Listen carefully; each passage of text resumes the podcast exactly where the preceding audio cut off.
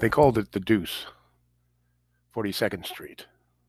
It was part of the city unlike any other, with its own rule of law, its own traffic pattern, its own societal norms.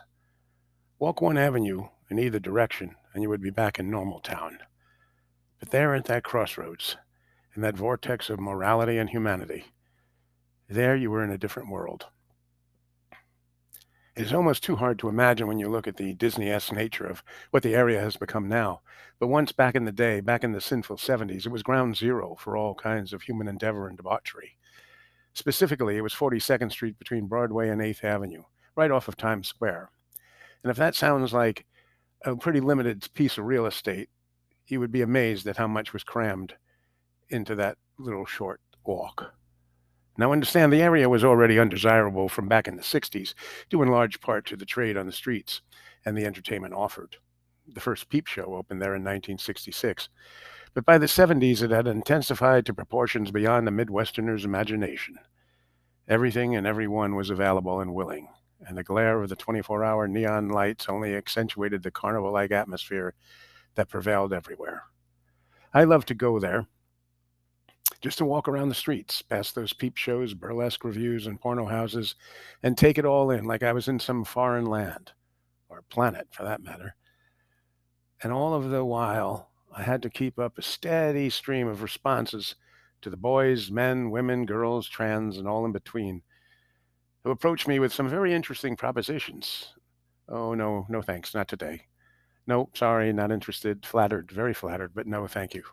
What? Wait, you, uh, you can really do that? Oh gosh, no, but no, no, no, no, thank you. It was so easy to make friends in that part of town, and isn't it nice to always feel wanted? But for all that, there were some real places, everyday working men like gems. One was the Grand Luncheonette, a bit of a hole in the wall between 7th and 8th Avenues. Signs hanging above the small seven seat formica counter read things like Knish potato pie, $1.25, hot sausage, $1.50, it had been there since 1941. And for behind that counter, the founder, Fred Haken, watched history unfold.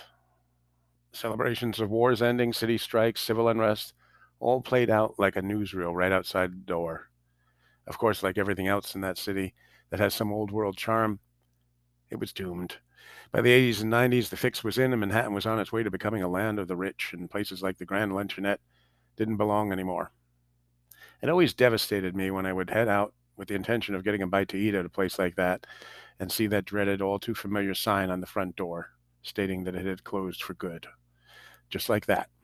I had been there a week before, enjoying one of those wonderful knishes, and all was right with the world.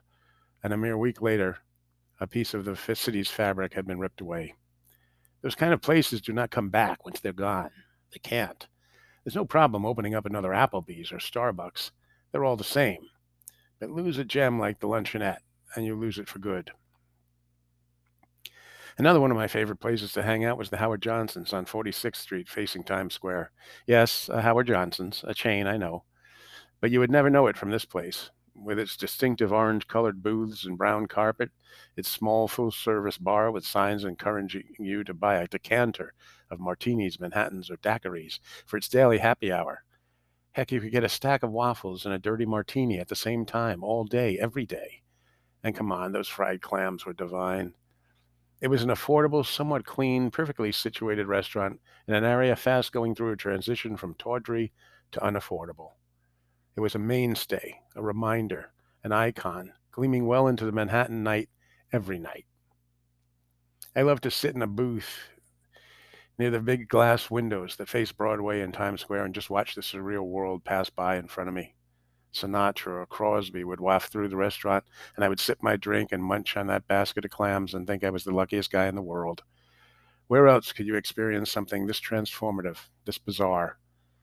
Oh, and did I mention upstairs on the second floor there was the Gaiety Theater, a male burlesque revue I mean, does it get any better than that mixture of cultures and kitsch? Talk about irreplaceable. Cocktails with breakfast, Sinatra on the juke, fried clams, and a male revue upstairs.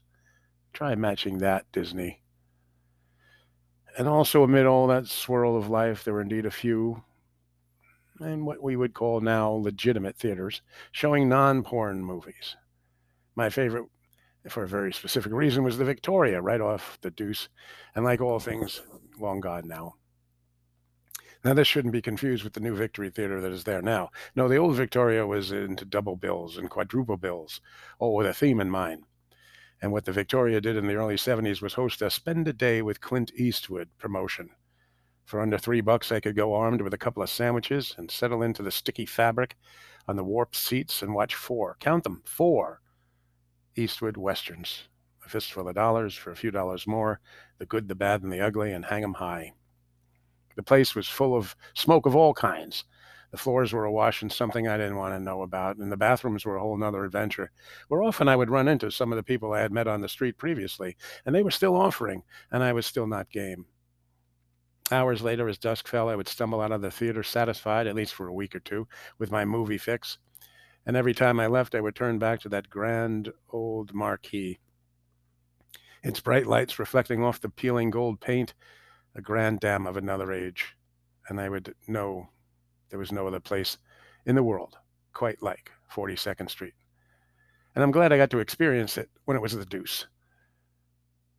There are so many more places and stories that now only reside in memory and city lore, stories and places and people that deserve to be remembered, as they could have existed nowhere else but New York City. I got this.